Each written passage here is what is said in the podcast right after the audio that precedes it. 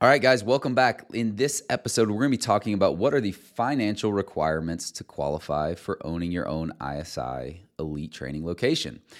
So it's going to be a short, very short episode. So the answer to that is $200,000 liquidity, a 680 plus credit score, and $300,000 plus net worth.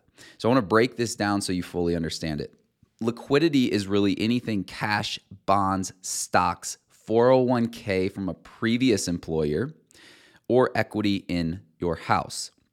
Essentially, anything that you can get cash from is what liquidity or defines liquidity. And so, what many people do is they'll have a 401k in a previous employer and they'll do a rollover so that they can access those funds. Or many people have equity in their house and they will pull that equity to have and meet the 200k liquidity requirement. And many people have cash on hand or money in the stock market that they can get access to to meet that $200,000 liquidity.